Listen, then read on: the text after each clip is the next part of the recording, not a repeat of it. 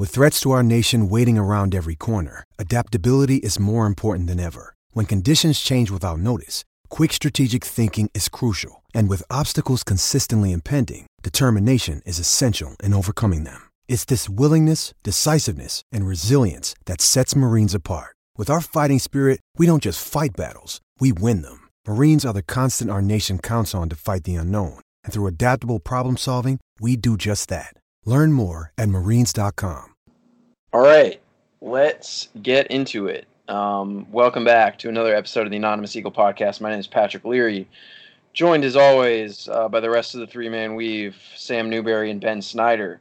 Um, we have uh, completed the first week of the 2019-20 wow took me a while to think about what year it was uh, regular season um, and the start for marquette um, was a resounding victory uh, the merits of which your mileage may vary um, and that's Hang think, the banners. What? what was that? what what what what is what Your mileage may vary. What? you never heard that phrase I have, but like not no i mean like not like a- when it comes to like I was a consistent fan. basketball game. No, it's like your mileage may vary. Like, as in, you may have been really encouraged by it. Um, like, I think the uh, overlord of Anonymous Eagle uh, made clear in his uh, post game review, or you could have decided to sort of accept the amazing offensive performance from the amazing Markus Howard at surface at face level, and then just kind of uh, face value surface level. Wow, I merged those two phrases. Verbiage. Yes, and you could kind of like hone in on some of the flaws of the performance. Um, and I think I think you saw paint touches did a bit of a threat on some of the defensive concerns. Um, but I think overall, um, I think it's it's important before we get negative to acknowledge that Markus Howard um, was able to break the uh, all-time uh, Marquette program scoring record in this game. Um, and he did it almost entirely in the first half. I Um, was he- just he- op- he I was it. openly cackling Yeah. during Yeah. parts of it. I sounded like a madman alone in my apartment, but it was just so much fun to watch. No, I mean, he was- was he was disgusting to start. Like the the the way he came out of the gates, um, just making everything, making contested off balance three pointers like he's used to doing, but usually you know has to you know hit me mid season form, and he was just ready to go and was clearly gunning for it right away. yeah, he took uh, Jarrell McNeil's advice to heart. Um, so for people who didn't know, Jarrell just told him to break it the first game and get it over with. Um, so, uh, but I, I can attest to um, having been in the uh, arena for that. Yeah, I can attest to what Ben said. Ben said too. Where it's just like at one point he just hit a step back three, and I just sat back in my seat and like threw my head up and laughed. Like, like this is just absolutely unreal. So, um, that's a whole thing. Uh, yeah, you expect like players to start the season tentatively, and it was just like the, it never stopped for him. And And if and- you if you kind of remember last year, Yeah. Markus Howard had a little bit of a rough patch to start off. If you remember, like the Indiana game, the Louisville games, like he wasn't really that great, and it was cause for a little bit of concern at first. But he he tamped out all doubts in this first game. Well, yeah, and I mean he was injured to end last year too, so it's not like he really Mm-hmm. like picked up where he left off. It was almost like he felt like he had he was on a mission to probably just break the scoring record, but if he felt like he had anything to prove, he definitely proved that he is worthy of his uh, consensus preseason All-American consideration. Um, do you guys want to shift into some other positive things while we're Um, yeah, I, I have a couple. Um, yeah, well, where do you want to start, Sam? Uh, two people in particular I want to start with um, Mhm. Ed Morrow and Greg Elliott. Both- Interesting. Positive both. Yeah, positives for both. I mean, Greg was Greg was two of two from the corner, made his two free throws. Um, you know, had didn't have like eye popping stats, but only had one turnover, two rebounds. Um, you know, for a player that we haven't really ever seen at full health, he looked good. He looked ready. Um, you know, yeah, I was, think that's the key. Yeah, full and health. so it's it was exciting to see him back on the court um, again. That's always good.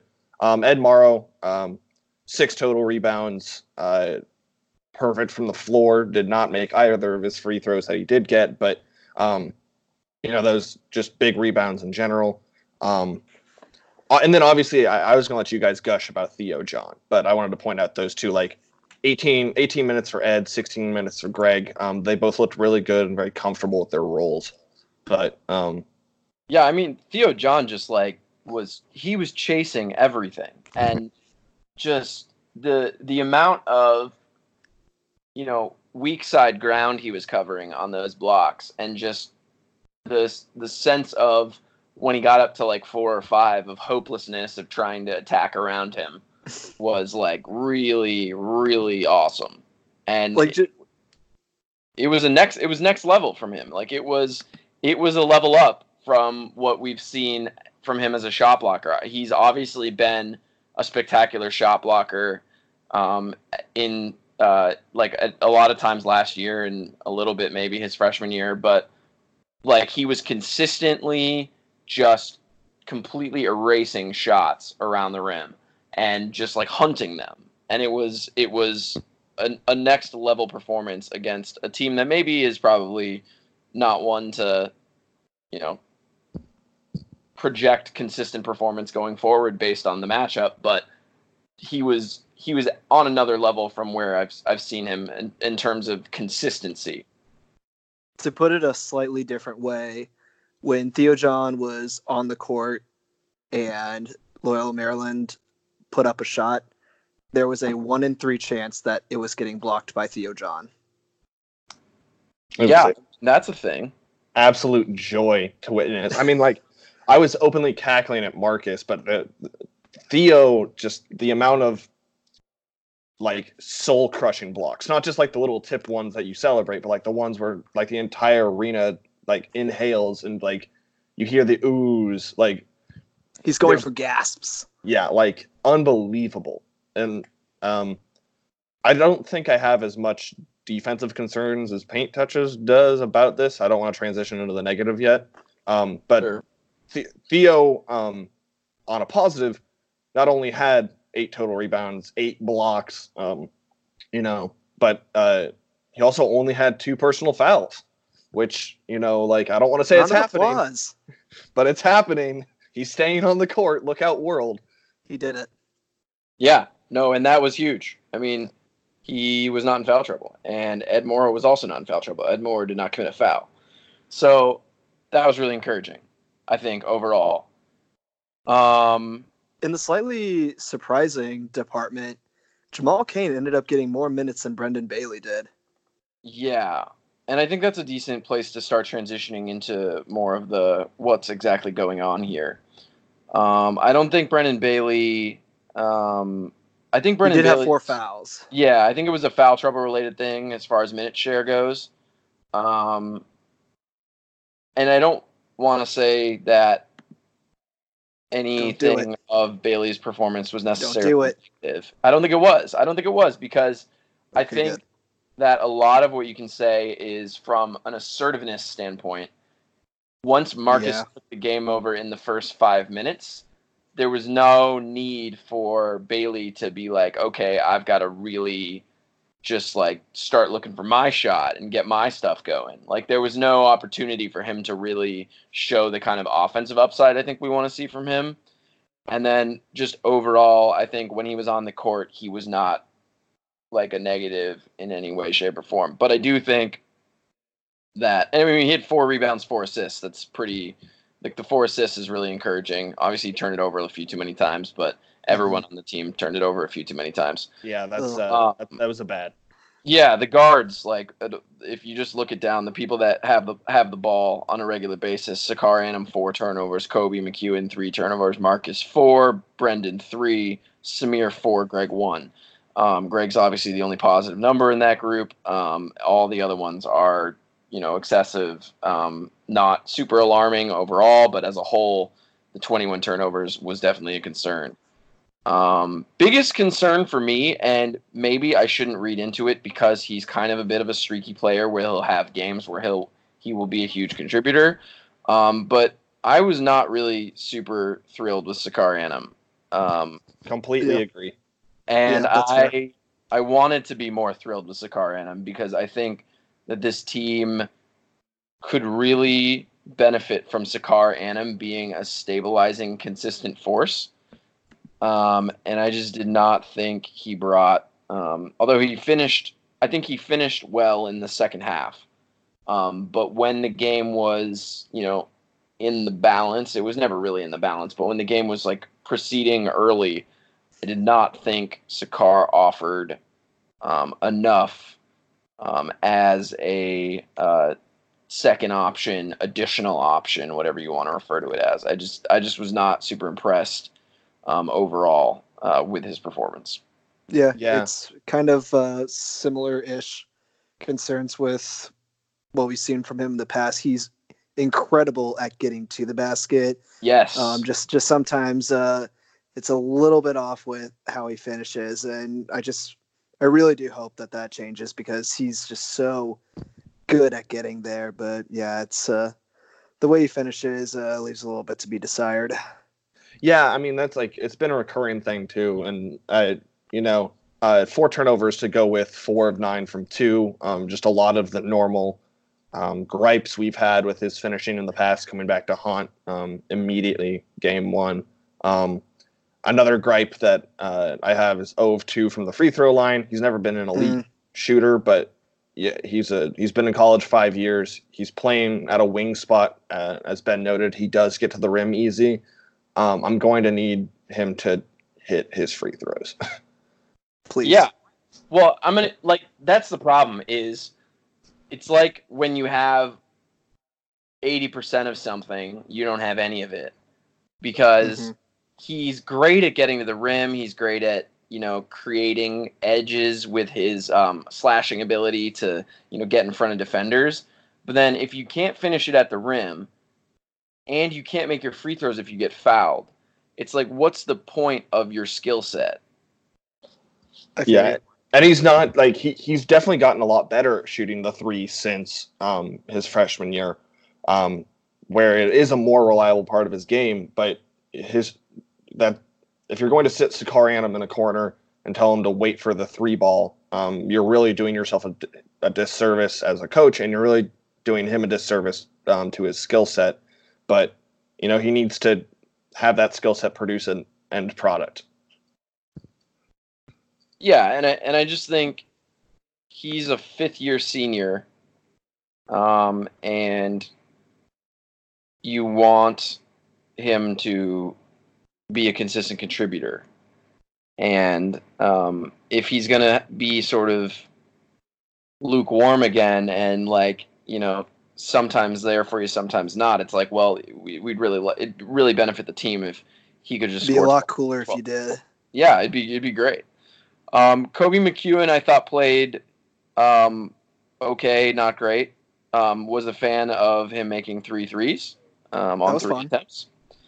Um, thought he did a decent job of uh, managing the team without Markus Howard in the game.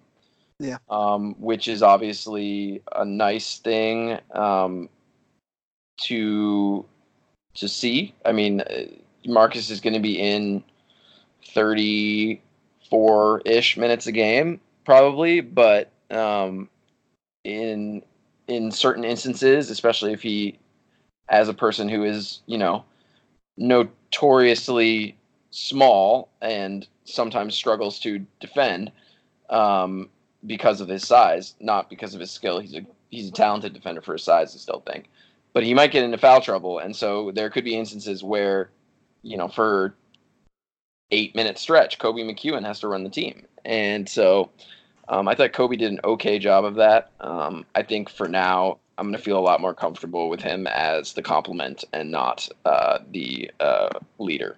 Yeah, I got Um, a couple random things that I saw from Koby uh, to get kind of the defensive issues that I was really like. I had my eye on him pretty much the whole time when he was on defense. Uh, it still looks like he's kind of getting lost on screens, which was something I was worried about. But I can also chalk that up to first game with the new team, real live game action in two years. So I'm not too crazy concerned right now. Um, but the one thing I did like from his offense was uh, I kind of started to think about times in past years in which the offense goes kind of stale. Maybe the defense is draped around Markus Howard and no one else is really making too many efforts to create offense on their own. And there would be times where I just like, just someone just drive and see what happens. And mm-hmm. that kind of seems to be Koby's game where it's a little bit of head down. Let's just try and see what happens, which I think can mostly be a good thing in the scheme of this team. Um, I can see that potentially frustrating us, but I do ultimately think that that sort of thing will be more good than bad. So overall, yeah, seven out of ten debut from Koby. Yeah, I think it was fine. Um, yeah, fine. I think uh, it's going to be interesting to see the first time a team effectively takes Markus Howard um, out of the game. Um, yeah. Whether it means like they are, you know, defending him well enough that his shot selection or um, the quality of shots he's getting is not good, um, or whether he gets into foul trouble. It's going to be interesting to see how Marquette reacts in that time. Um, obviously, I would not like for that to happen. That would be really uh, difficult and stressful.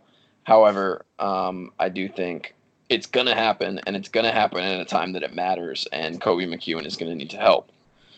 Um, one other player I wanted to touch on that we haven't mentioned is Samir Torrence. Um, Symir Torrence, I don't think played very well. I don't think that's like a revelation, but also it's his first collegiate game. Um, I think that my biggest takeaway from that, and now part of it could have been that you know, it was a 35 point win, so this is part of it. But you know, 17 minutes um, is a substantial total, um, and I would assume that Samir is going to be.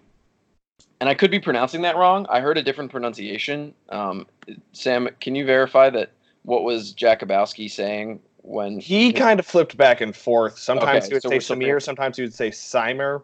Yeah, like science. Yeah, so we've got to figure that out. So hopefully, Homer on the radio call for the scrimmage was saying Simir. Yeah, I think because he would he would he would yeah. say Cy for short. Yeah, I so think that's Cy, what I'm going with. All right, let's go with Simir. That's a good. Uh, I'm cool just calling him Cy. That's what he goes by. So. Cy's fine. Cy Torrence. Um, he was great. Symir, please, uh, if you're listening, reach out to us. He was. He was. Excuse me. I said he was great. He was not great. Um, but it was great to see him and to sort of see um, uh, for an extended period um, what that uh, sort of what he looks like in Marquette's system and um, the kind of ability he can show. I thought you could see him. You know, it's very projectable to see that guy as a lead guard in an offense like this. Um, obviously, totally agree.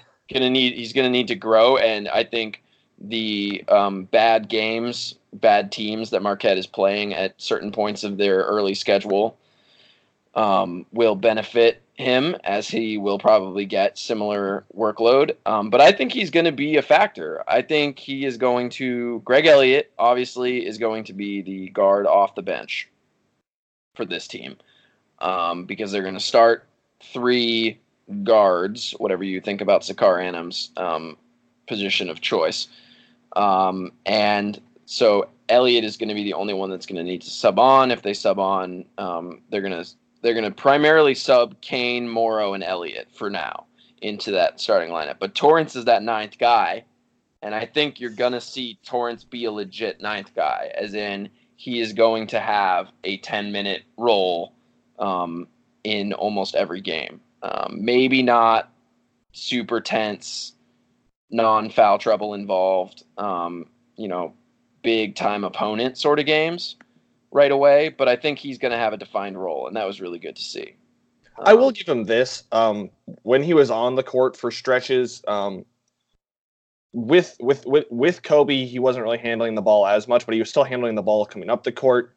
Um, obviously, the four turnovers isn't great. I like the three assists though. Um, you know, the shots will fall with time. Um, he wasn't. He was much more of a, a, facilitator and a creator when he was on the court. He wasn't necessarily, you know, um, never really the primary offensive option. More so um, the the passer. Um, and he he looked comfortable for the most part. Um, you know, the four turnovers again weren't great, but um, he never really let it get into his own head, and um, he never really got rattled while handling the ball, um, which is kind of nice.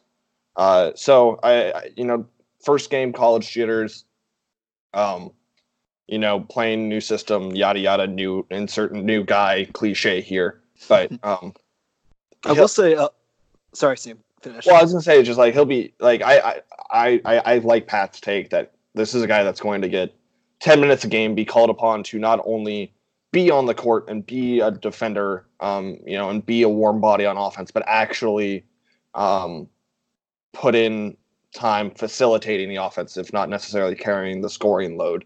Um, so that's uh, that's in, it, everything I saw was encouraging. The stats sort of belie that. Yeah, I yeah, I don't think it's a big I don't think it's a big worry from a stat standpoint.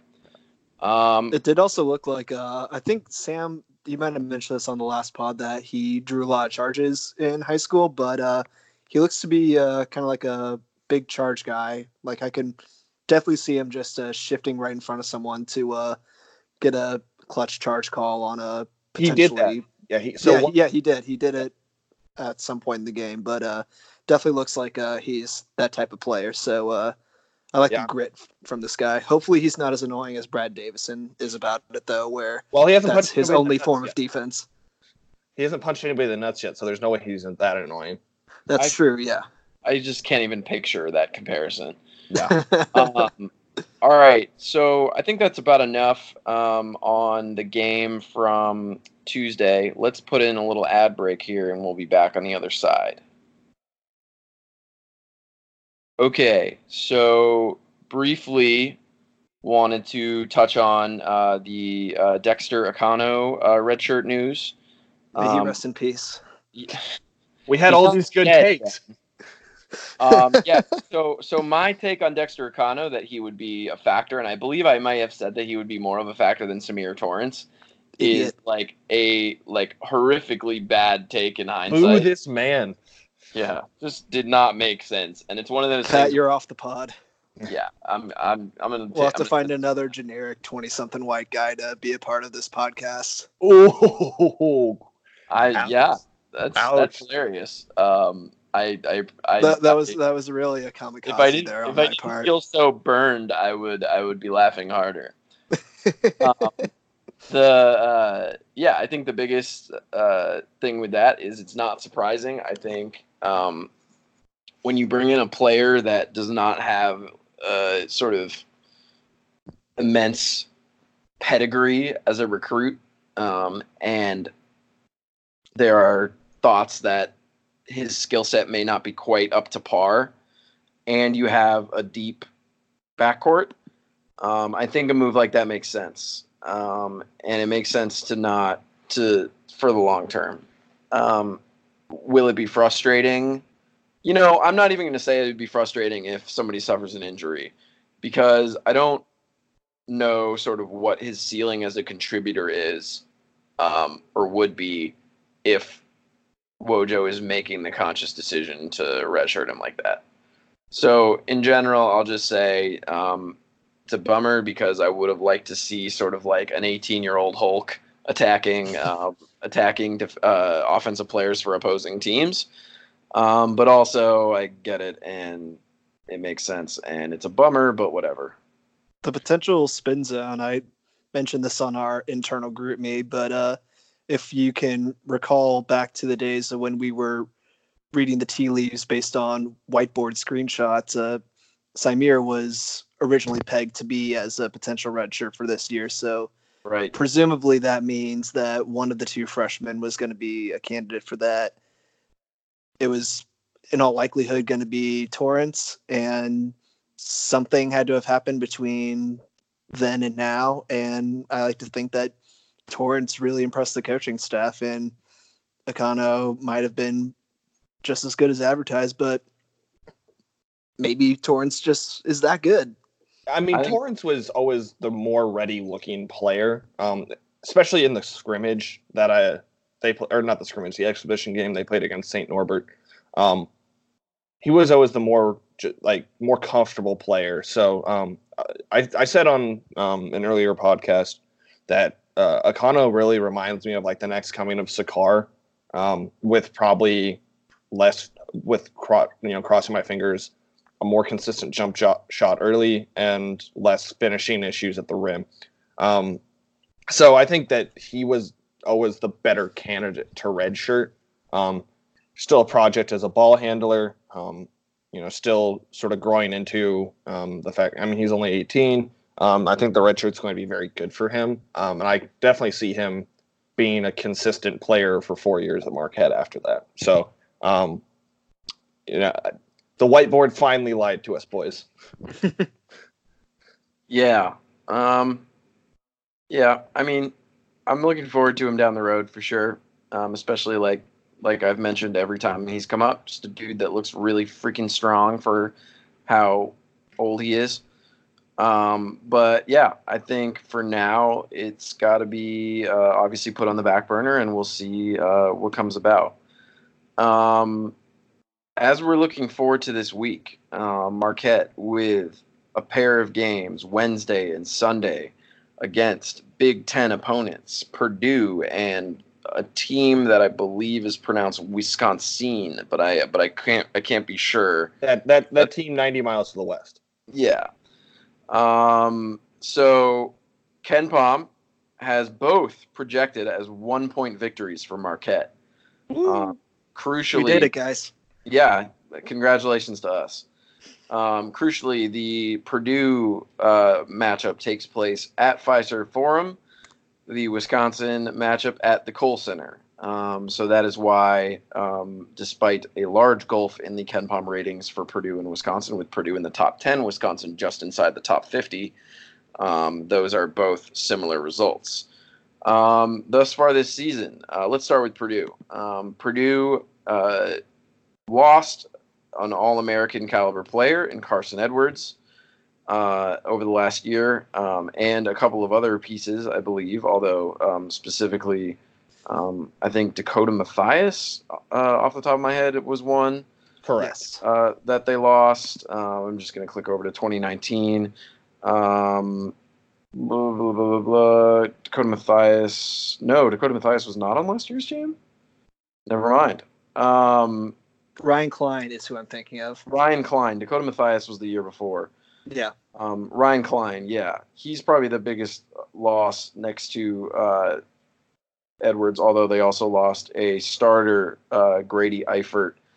Um, oh, Eifert was a pretty good shooter too. So yeah, Very good shooter. he, uh, he was very uh, limited usage. He was the he was the uh, the Matt Heldt, um, in that he was the number one player in offensive rating, even though he had uh, nearly invisible usage according to Kevin Palm's categorization. Um, obviously, We really do need to get on making that the Matt Heldt Award.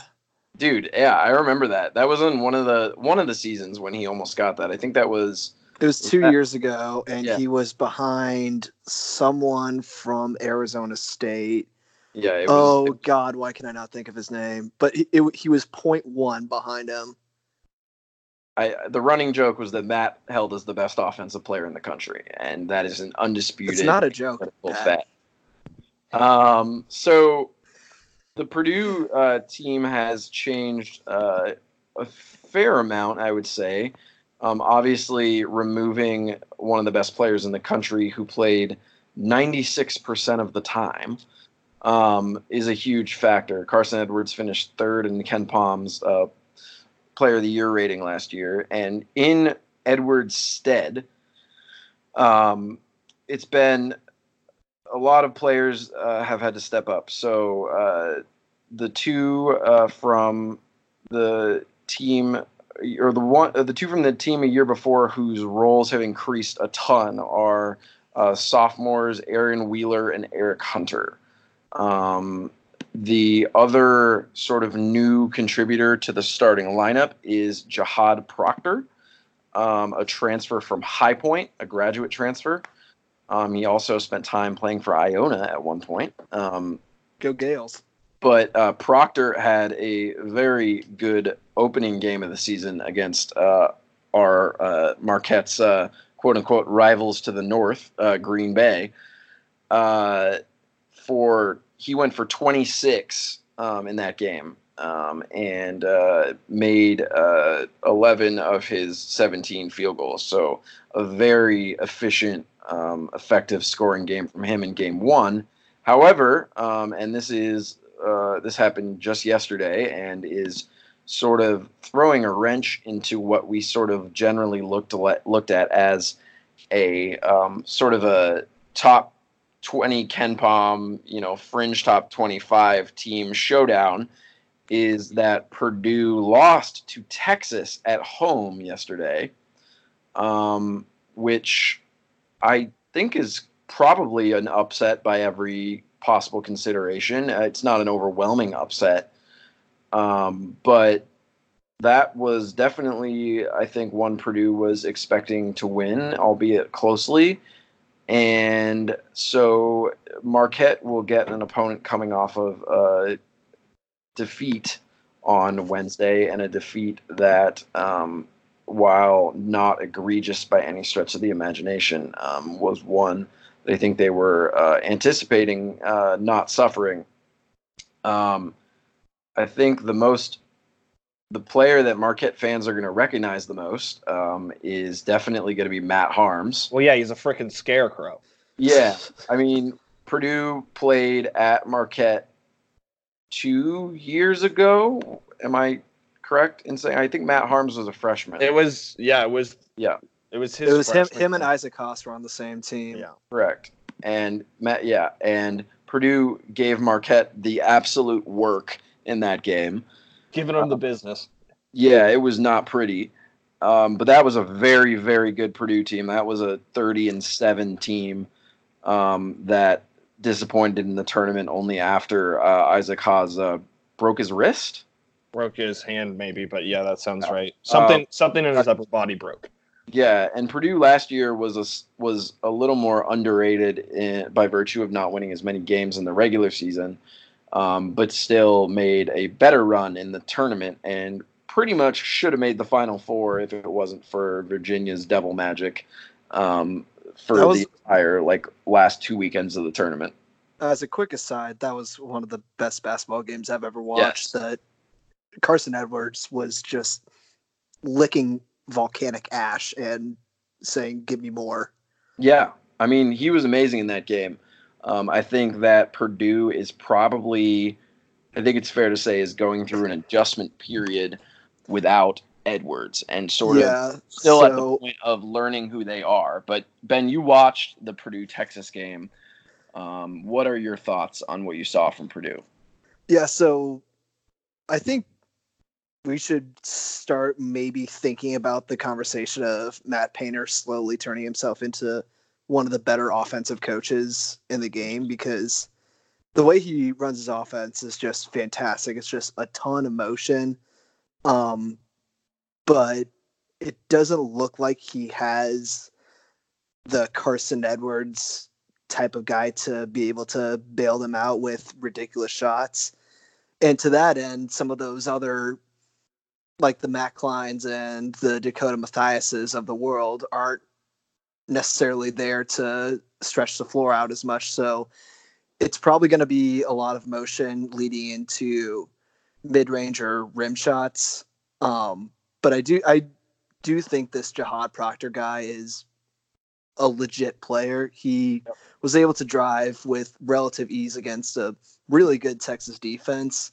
And uh, they do actually have one shooter who came off the bench. I can really see him annoying us. Uh, Sasha Stefanovic. At one point, he made like four straight threes in the first half and just brought Mackey Arena to its knees. Um, but to that, but to the end of uh, trying to create as many uh, shots close to the rim as possible, Texas did a fantastic job, particularly Jericho Sims around the rim of uh, really staying true, not getting in too much foul trouble. Uh, their two bigs ended up combining for nine fouls. So to that end, especially against Trevion Williams, who is kind of a Theo John double, he and Ed Morrow are really going to have to stay on the floor. And mm-hmm. I don't, I don't think we've heard much about the status of Jayce Johnson, but uh, this is the type of game where his presence could be yeah. very, very, very much needed. Um, and so I do think that they're going to end up being a very good team. And I also like the fact that we're playing them at the start of the season because they do have a lot of new faces, or if not new faces, uh, guys that are shifting into new roles. Really, the only guys that have similar roles from last year are Matt Haarms and uh, noted uh, Swiss Army knife Nojel Eastern. Yep. Yeah, I, I mean, um, something that really strikes me about the stat lines I'm looking at here. Um, so Matt Haarms is seven three for those people who don't know. Um, Ridiculous. Yeah, so it, that's tall. But uh, things I want to point out about that, he was only only four of six from the uh, from two, oh of two from three. Yeah, he and, can he can try and shoot. Um, and had no defensive rebounds, only two offensive rebounds for two total, um, along with four turnovers and three fouls. Which uh, is odd because the team, as a total, had 17 offensive rebounds. So yeah, their tallest guy was not contributing to that at all. No. Um, and then uh, so Trevion Williams um, looks like his backup. Aaron Wheeler also looks like um, he, Aaron Wheeler's more of a wing. Um, but Trevion Williams looks much more like uh, the backup. Um, you know, they only really go seven guys deep. Um, you know, there's two sort of garbage time guys here. Um, not that that game ever saw garbage time, but they had you know six minutes and two minutes, and only one of them even recorded a shot and a foul. So, um, you know, they're they're gonna go seven deep. If we can put any one of their guys into foul trouble, it's going to be a problem. Um, you know, they don't have a Ryan Cline or Dakota Mathias um, to sort of really play off of um, Jahaad Proctor's best Carson Edwards imitation. Um, you know, that Stefanovic um, that Ben mentioned is probably the closest thing. Yeah, he's um, kind of a just don't let him get hot and you're fine. Right. Yeah. Guy. Yep. Um. So you know, they'll they'll, they'll find they'll find their shots. They shot miserably from the floor in total. Um. Although they did shoot fifty percent from three, so um, it looks like they don't take a lot of threes. So I guess that might just be more of a small sample size than anything. But um, I think I, I'm not too worried about us dealing with their offense. Um, you know, the Marquette defense, I think this, I mean, obviously will be a much bigger test than Loyola Maryland, but the Marquette defense, I thought, still looked pretty okay for the most part, um, especially encouraged by Theo's good play. Um, but I'm worried about what their defense is going to do to our offense because they turn people over. Um, they had eight steals as it was. Wow uh, Texas had 16 total turnovers, so they will turn you over. Um, they ha- they only recorded 19 fouls throughout the entire game, so that's um, you know it's pretty average, I guess. Um, you know that they they won't r- ridiculously overfoul you, and it looks like they rebound fairly well. So um, you know if we're not getting second chances um, from offensive rebounds, and if they're turning us over like Marquette loves to be turned over. Um, that might be a problem. Marquette's never loved the turnover it hasn't. what the is? Marquette's never seen a turnover it hasn't loved. I will say, uh, Painter's defenses haven't normally tried to go for those steals historically, but at the same time, that was kind of the only reason the game ended up being close because Texas shot ridiculously well from the floor, but just those sloppy type of plays kept them in the game. Yeah.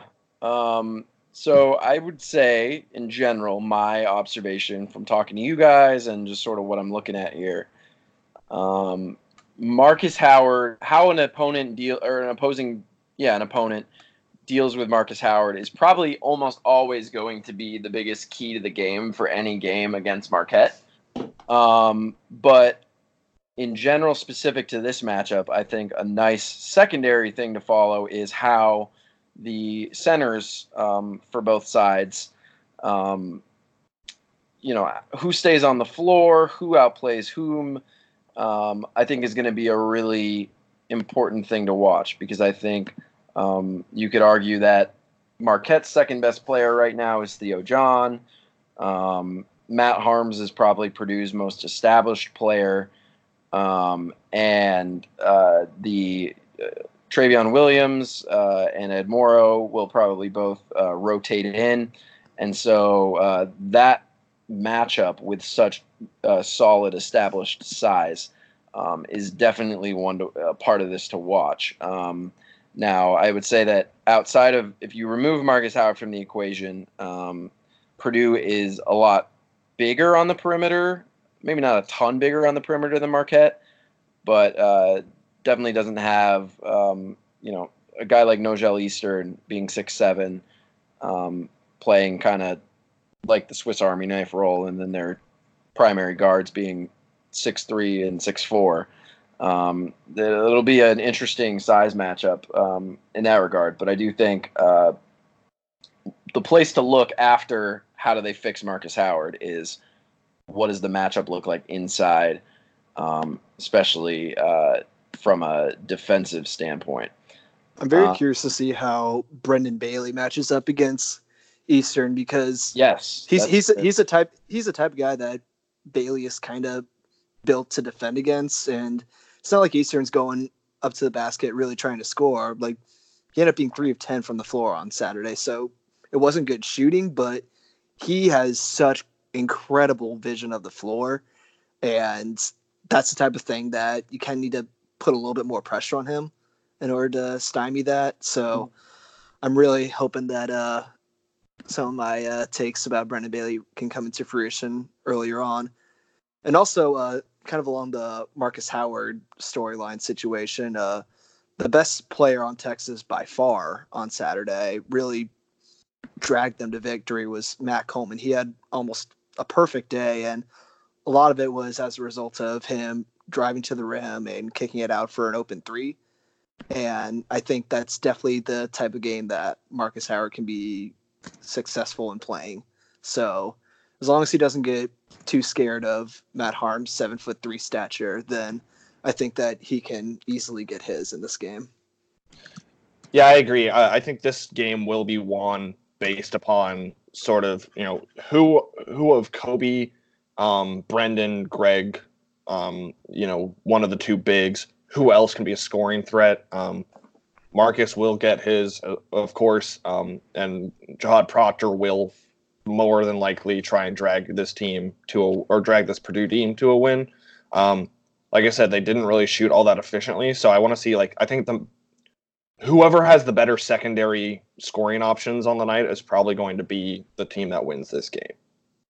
I think yeah. before we move on to Wisconsin, um, I think something I'm I'm curious to track is um, if you look at the Texas game, the usage rate um, trends for Purdue uh, lean to their big guys. Um, so yep. Haarms and Trevion Williams had uh, the uh, largest usage rates by far um, in that game Saturday. Um, Trevion Williams, when he was on the court, only 17 minutes, he had a 36% uh, possession usage. Um, so Proctor, I think, is probably their most um, get a bucket kind of guy. Um, but I'm not sure, especially looking at how he didn't have an overwhelming usage against Green Bay either. Um, although it was tied for first, it was only 24%. Um, I'm not super convinced that they're going to try to funnel, you know, have one guy try to carry it like we likely will have for Markus Howard. Um, so I, I think it's a really intriguing matchup because I think Purdue is one of those teams that is not by any means an elite basketball team this year, but they're an extremely talented one, top to bottom. Um, and it's a test for Marquette early on because I would say that Marquette has one supremely talented player and then a lot of question marks um, down the roster to where um, you would take Markus Howard over any other player in this game by a wide margin, but you would probably top to bottom prefer Purdue's roster. So I'm very interested to see how it plays out. Um, transitioning, uh, to the Badger game, which briefly Badger. Badger. Uh, briefly, it's sort of weird to me that this game is a month earlier than normal. I really don't know why. I'm not nearly mad enough for this. I can be, and I probably will be, but as of right now, I'm not just seething with anger, It's which is it's- unfortunate.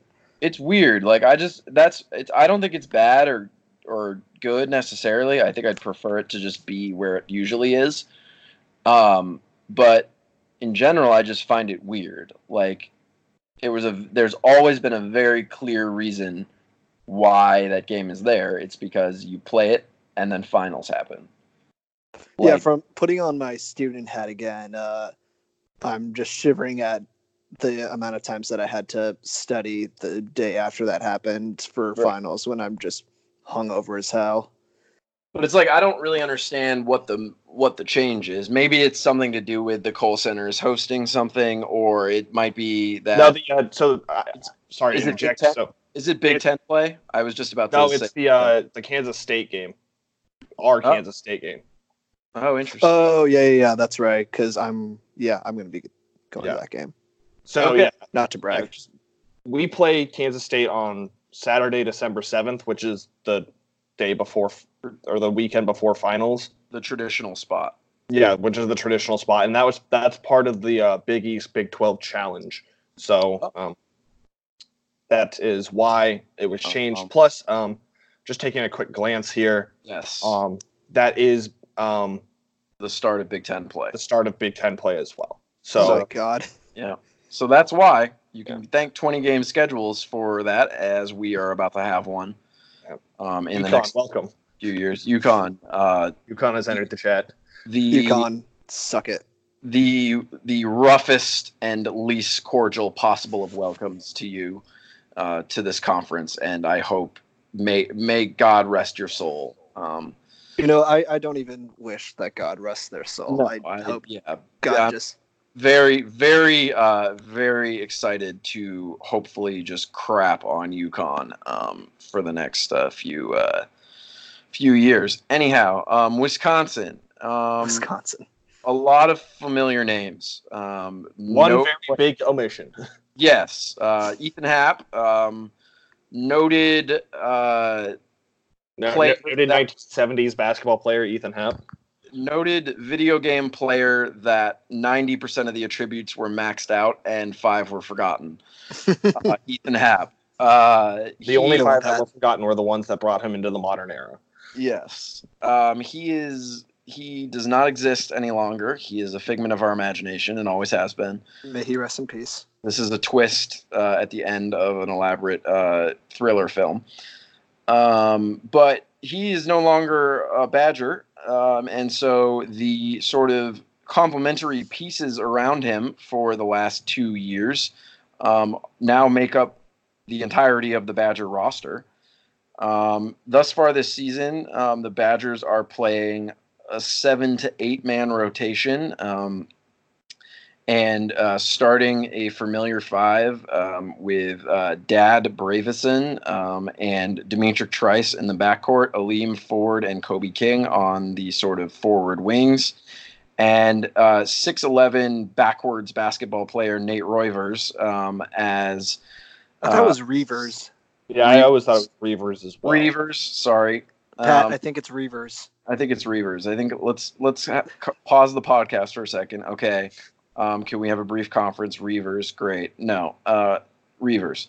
Uh, so it's Reavers, uh, and I would say to start off, although in two games, um, Wisconsin has had Kobe King have a very quiet game and a very good game. So Kobe King could be an X factor to watch. But for me, I think that the most intriguing and potentially impactful player on Wisconsin is Nate Reuvers. Um, he Well, he was a yeah, ton. he was supposed to be the heir apparent. hmm I mean, he really like his skill set is awesome. Um, You would he- find it on any old school Creighton team. Yes. And you would want it on any team because it's a, a defined, unique skill set. Um, you like a, a player like that can help any basketball team in America. Um, and I actually sort of feel the same about Brad Davison to a certain extent, although I don't like his skill set as much. Like, it's always good, even if your team is uber talented with a bunch of five stars, it's never a bad thing to have a scrappy backup guard that can just muck things up, um, you know, get hot and throw in some threes occasionally, but not often, um, and, you know, be a factor like that um, I don't think I love it as sort of, you know, a primary backcourt yeah, option. Your occasional lead guard. Like I don't think I like that necessarily. And Trice has not played very well so far this season. Well, things I want to point out about, about this Wisconsin team, and I promise I'm not just trying to be mean to Wisconsin. Mm-hmm. Um, their offense they, is miserable. You can be mean. Yeah, their, their offense is really, really, really bad. Like they're shooting 21.6 percent from three. Their effective field goal percentage, you know, carried very much by that miserable three point mark, is 43.9. Like they're they don't really turn it over, but that's always been a hallmark of Wisconsin: slow, efficient, um, you know, minimize possessions. Um, and we can argue, you know, how bad that is. You know, the, the finer points of efficiency and tempo, but they don't have a true like shot maker. They don't have um, in general, in general, they don't appear to be a very good shooting team this year. No, they. I mean, they just don't appear to be very good offensively. Period. Um, Based on what and, I saw against St. Mary's, a fair amount of their possessions ended up being, all right. Let's give it to Nate Reuvers on baseline. Let's kind of clear out so he doesn't get an, an easy double, and he'd either back down his defender or he'd do a little turnaround jumper that most of the time went in. I think that's something that Theo John can easily defend. I agree, and I mean a lot of their offense. Just looking at their the, the individual player statistics, you know, Nate Reuvers has only taken 26 shots from the floor. Um, Aleem Ford has only taken 19 shots from the floor, but they're shooting their free throws fairly well and getting a lot of them. So that's going like I think that um, their offense just isn't all that good. They you know, they finally did pull away thanks to Kobe King from Eastern Illinois um, last gauntlet. week. Yeah, um, you know, insert directional Illinois school problem here. Um, but you know, they really a mid, middle a middle of the road directional Illinois. Not yeah. not the not the cream of the crop, not the worst. A very average directional Illinois. Right. Big fan of the Salukis. Yeah. Um, Go Southern Illinois. But you know, like they're going to do the Wisconsin thing where they only, you know, they're they're close to bottom. You know, they're a bottom five tempo team in the country. Um, you know, their possession lengths go forever, and it does look like they're at least semi good defensively.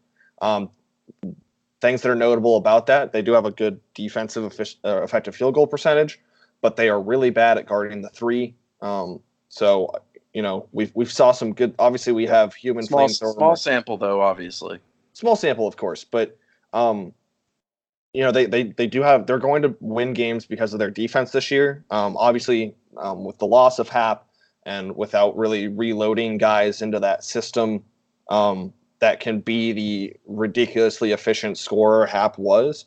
Um, you know, this is going to be a down year for Wisconsin, and again, just from a purely like analytical standpoint, a down year for Wisconsin. Not Marquette fan hopes Wisconsin suffers miserably. Um, you know, Reuvers was supposed to be the heir apparent scorer. He's, for the most part, taken on that mantle. Um, you know, people did talk about his three point shooting abilities, but he's not really shooting a lot of them. Um, I guess he's shooting three a game, six eleven center. Like like I said, he definitely would fit in the Creighton system. Um, but it looks like they really just sort of hope that him or Kobe King go off. Um, you go know, off, King. Yeah. nice. Oh God. Oh no. I heard it. I heard it, and I couldn't not. Sorry. oh, oh, I hate you. Um, but yeah, that like was, Brad Davis. was one Brad of my Dav- finer moments. Brad Davison's not really shooting. Again, nobody's really shooting well for them. But you know, guys you would expect to be making a bunch of shots for them aren't. Um, at least from three point line. Um, Brad Davison one of six. Kobe King's 0 of one. Aleem Ford is two of eleven. Um, Brevin Pritzl, which is still the dumbest name in college sports. Noted, noted concession stand item Brevin Pritzl. Pritzl, Yes, correct. Um, Pat's just My- Pat's on today. Props to Pat. Well, no, that one is my recurring Brevin Pritzl joke that I've been making for like two years. So that Good one is you. not. but yeah, like they don't have, you know, Kobe King obviously went off to help drag them to a win against Eastern Illinois. Um, Nate Reuvers was sort of their go-to guy as expected in the loss to St. Mary's.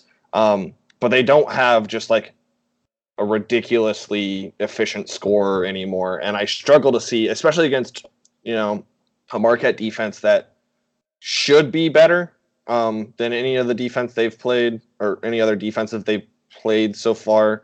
Um, and will, you know, they have McNeese State next, so they won't see another good defense until Marquette. Um, you know, I don't think St. Mary's is supposed to have a ridiculously good defense um, at you know top 65, I guess, but definitely not as good as Marquette's. Um, so uh, you know, it's going to be you know, and I hate to bring up easily one of the worst days in my Marquette basketball fandom, but the uh, the 20 was it 2014 when Wisconsin won like 41 to 35 or something in the Bradley Center. Was that the Ugh. eight strong game?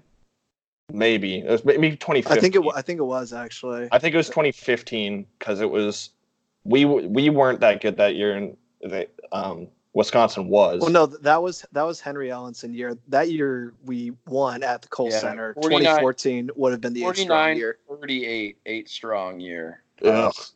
Yeah, 49 to 38. And Marquette, uh, Marquette's tallest player in that game was Steve Don't. Taylor, Oh god. six six eight. six seven. Yeah. Um, and Deonte Burton um, was sort Deonte of- Burton, noted power forward that year. Yeah. Just man. Yeah. Um, My quick uh, anyway, semi comparison uh, here. I think uh, St. Mary's is a decent proxy for how Marquette's going to play, in that Jordan Ford is. I don't want to say a taller Markus Howard. I'm not going to make a lazy comparison, but he's probably one of the three best guards in the country. He's very much a prodder, will just slowly knife at a defense. And it's not very similar to the way Markus Howard plays, but he's definitely the guy on St. Mary's who's going to get all the shots when they need a bucket. And so he got used pretty much whenever he was on the floor extensively. And he was able to carve up the defense pretty well. He shot four of eight from three and was able to get 16 quality looks from inside the arc. And he ended up being the key difference in that victory. And I end up thinking that Marquette is probably St. Mary's, but with a little bit of a better defense. So take that and uh, put it on a road game. I think it's going to end up being closer than we think, but I I just don't see a guy on Wisconsin needing to make a clutch shot late down the stretch and being able to make it. So I think that ends up being the difference in the game. I think that's a pretty good take. Um, you know, I always want us to beat Wisconsin. I always want us to run them into the ground when we play them. Uh, I probably think that uh, we're going to beat them by like six to eight points in the Kohl Center. Um, you know, Wojo's got that building kind of figured out, which is nice. And then this is just Never not lost. the best.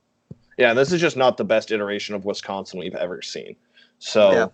Um, this is, I will say though, this is a better iteration than the last Wisconsin team that we played in the Kohl Center. 'Cause yeah, that, that team was a carcass the last time we played. Marquette played them there. Um, my just general thought about Wisconsin before we sort of we can transition into some predictions and finishing this out. Um, I just think in general, Wisconsin's starting five is fine. They have like yeah.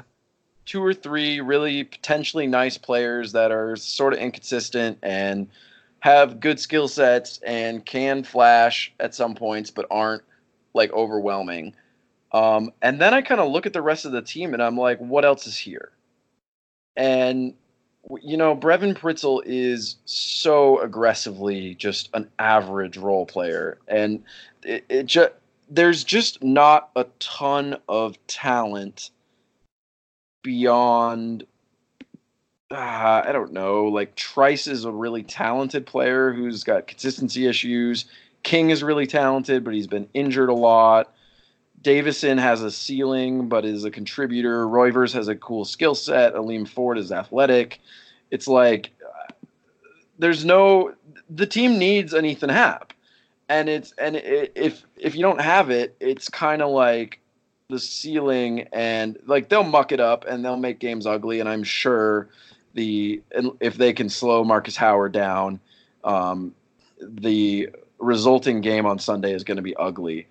But this team just is so average. And I think KenPom really, really tends to overrate Wisconsin because of how um, efficiency, uh, especially efficiency affected by tempo, tends to skew the KenPom model.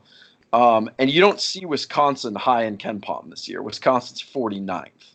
Uh, for me, I always take it as if Wisconsin is low in KenPom, then that is a reflection of Wisconsin overall not being anything special. Um, so I guess I can get us started if we want to say, you know, our predictions for the week. Um, that was a good summation, Pat. Nice job. Thank you, Ben. Um, I I generally think the more difficult game for Marquette is going to be the game against Purdue. Um, yeah. And I think it's going to take a truly special Markus Howard game uh, to win it um, because I think Purdue is going to offer a lot of challenges for the the rest of Marquette's roster. Um, and I think that while I love Theo John and Ed Morrow, and they are rock solid generally, um, I think legitimate front court talent is still going to be a challenge for them, especially early in the season. Um, because I think that they both are really solid players. Theo obviously has a lot of upside. Um, Ed is kind of is what he is in a really solid way. Um, but I think that they are going to be challenged by a guy with the kind of size and talent that Matt Haarms has, a guy with the kind of like uh, girth size as uh, uh, Tra- Trevion Williams. Um, so I think it's a potentially a huge challenge. And if I really had to make a pick, um, if I knew that Markus Howard wasn't going to go nuclear and score 40, which is obviously always a possibility, and he is one for one pretty much at doing that this season, um, all things being sort of contained, I think I would say Purdue um, is more likely to win that game. Um, I believe Marquette will win in the Kohl Center. Um, I think it'll be close because I think Wisconsin is not like a husk, and they are always solid on their front court, on their home court um, especially in a, a, game with high intensity like that. Um, but I I would lean towards one and one with both games being close, um, provided Markus Howard doesn't completely, you know, like the, the, the yeah no the other way, um, like also erupt, the other like, way. erupt like the anger anger guy from Inside Out, that that GIF, just doesn't completely blow his stack and go crazy uh, for for a week. And who knows? Maybe 38 points on like hyper efficient, crazy three point shooting is Markus Howard's new normal. Um, but if he is just sort of a consistent player who you know has good moments and bad moments, then I think Marquette is going to play two close games. Um, and if I had to pick, I would say Wisconsin is a win and Purdue is a loss. Uh, I'm gonna go two and zero. Oh. Um, I think Ooh. I think that's totally fair. I was very close to going two and zero. Oh. I think that uh, Purdue is still like Purdue will be pretty good by the end of the year. Um, but I, I am not sure they're there yet. Um, the I, I would have said one and one had they not lost to Texas at home. Um, but you know I think the loss to Texas at home where uh, you know we sort of saw some of the weaknesses of that team um, I, I, am a lot more confident. I like the complementary pieces around Markus Howard more than I like the complementary pieces around um, any of, or more than I like really any of the pieces that Purdue has right now. Um, so um, I think that'll be close. I think that'll probably come down to the final two or three possessions. Um, I'm pretty confident we're going to beat Wisconsin on Sunday. So um, I'm going to say two and zero. Uh, I am going to say that we lose to Purdue. I think Matt Painter's strategy is going to be get Theo John out of the paint as much as possible, and he just so happens to have a center who can do just that. I think he's going to do a lot of pick and pops for Matt Haarms. Uh, try and force Theo John to hedge out on some of those screen attempts. Um, try and get him into foul trouble and Theo John will probably end up getting in foul trouble, which to me would make the difference in that game. Um, so I think we come away disappointed, and I think that ends up being a couple possession loss. Um, and then, yeah, we'll win. We'll win at Wisconsin. Wojo owns the Kohl Center. They Wisconsin will score thirty-eight points. okay. Okay. Okay. I'll, I'll, I like that. Give him forty-five if the, if they actually score 38 points, um, you get to let me talk about Wichita State for a whole podcast. No, absolutely not. I will not let that happen. Um, It'd be anyway. great. I can I can make references that I and only I would know. You and the one person listening to this podcast that also knows Wichita State. There there are none. I I can promise you that. All right. Um. Yeah. I mean, I do want to point out that Sam is the optimistic one here, which is wild and probably means that I'm like having some sort of fever dream going on. Um, any any other thoughts before I go pass out from this, or? I mean, I just think I'm very. This is, you know, the first game of the season was so nice to just have it all back, and especially with how Markus started, it was just kind of like a joy trip there where you were just like, "Oh my god, this is amazing! Like, give me all of this." And it was just like, "Oh, it's it's all you know, rushing back at once."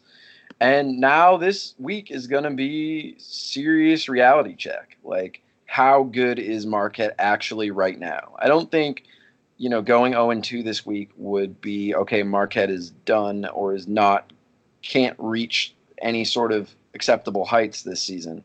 But I do think that these two games offer a really effective barometer uh, on where this team is at right now. Um, and so I'm going to be very interested. I think the Purdue one is more effective because the Wisconsin one is. It's so cheesy to say throw out the records when these two teams get together, um, but it kind of is that to a certain extent, um, just because of how emotional that game ends up being, both the players and the crowd and all of it. Um, but I think at this point, that Purdue game is going to be a really interesting barometer because that's a really talented, well coached team that is a bit of a tr- in a transition phase. But if you play sloppy and you do not bring your A game, that is a team that is confident enough to beat you. So I'll be very, very intrigued by how these two games play out, and I think it will be a great indicator of you know where Marquette is right now and where they have to go uh, to sort of achieve some of the uh, expectations and hopes that uh, we and a number of other fans have for them this season. Anything else you guys want to throw on top of that? I think that um, that might be a good place to end it, unless I missed anything. I'm just no, going think... through.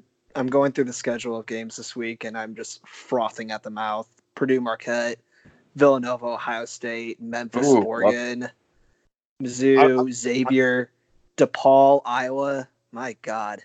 I'm very ready for Providence to dance all over the grave of Northwestern. Like it's going oh. to be hilarious. It's going to be brutal. Northwestern is garbage. Sa- Sam overrates Providence yet again. Throwback to last year, Pat. Yes, Sam. Sam, you love yourself some Providence. I don't know why. Yeah, but um. Ooh, I'm gonna watch Illinois Arizona after this. Hell yeah! What time Let's is that? Go. Is that That's at eight. Okay. So it's in an hour. Oh well, you you you can you like like grab yourself some ice cream and like cry tears when you watch Nico play. Oh no. Yeah, uh, if you if you forgot, that's what Arizona is this year. Ne- like the Nico show. Also, shout out uh, bowl eligible Illinois football. Look out, world. Wow. Illini Illini corner, Illini minute.